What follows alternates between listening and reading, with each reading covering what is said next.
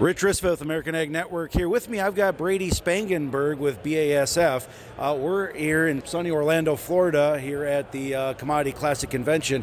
Tell us a little bit about what BASF is working on currently. One of the things we're really focused on for 2023 is is also business support. So we have great products, great performance in the field, but how do we make sure that we're planning together with growers and retailers so that we get the right product in the right spot ahead of the season.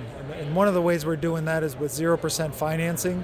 So we're, we're really talking to growers, talking to dealers, saying if you make a plan early, we want to support that. And we know with interest rates being where they are, uh, uh, you know, almost double where they were at this time last year, that 0% can go a long way toward uh, uh helping facilitate that plan and helping growers. Um, you know, spend money on the things that, that, that really need spending on. Does that tie in with uh, some of the resources too that you guys can help get together what you were mentioning there?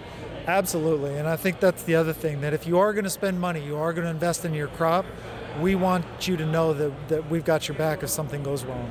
And so that's where uh, we've got a couple what we call weed control guarantees that um, if you follow a protocol, put down the right pre-residual, layer that with a post uh, a post-residual herbicide, um, and and then you know use one of the knockdown chemistries like a Liberty uh, or Engenia herbicide over the top. If something goes wrong, performance, weeds aren't controlled. We've got a guarantee to back that up and cover the cost of that respray. And we think that at the end of the day, if you're going to invest in your crop, you're going to invest in, in, in, in, chemistry that works. We want to make sure that it works the entire way.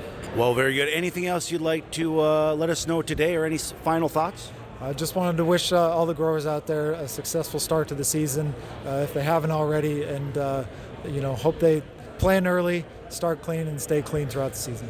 Well, Brady, thanks for spending a little bit of time with us today. Thanks, Rich. Appreciate it.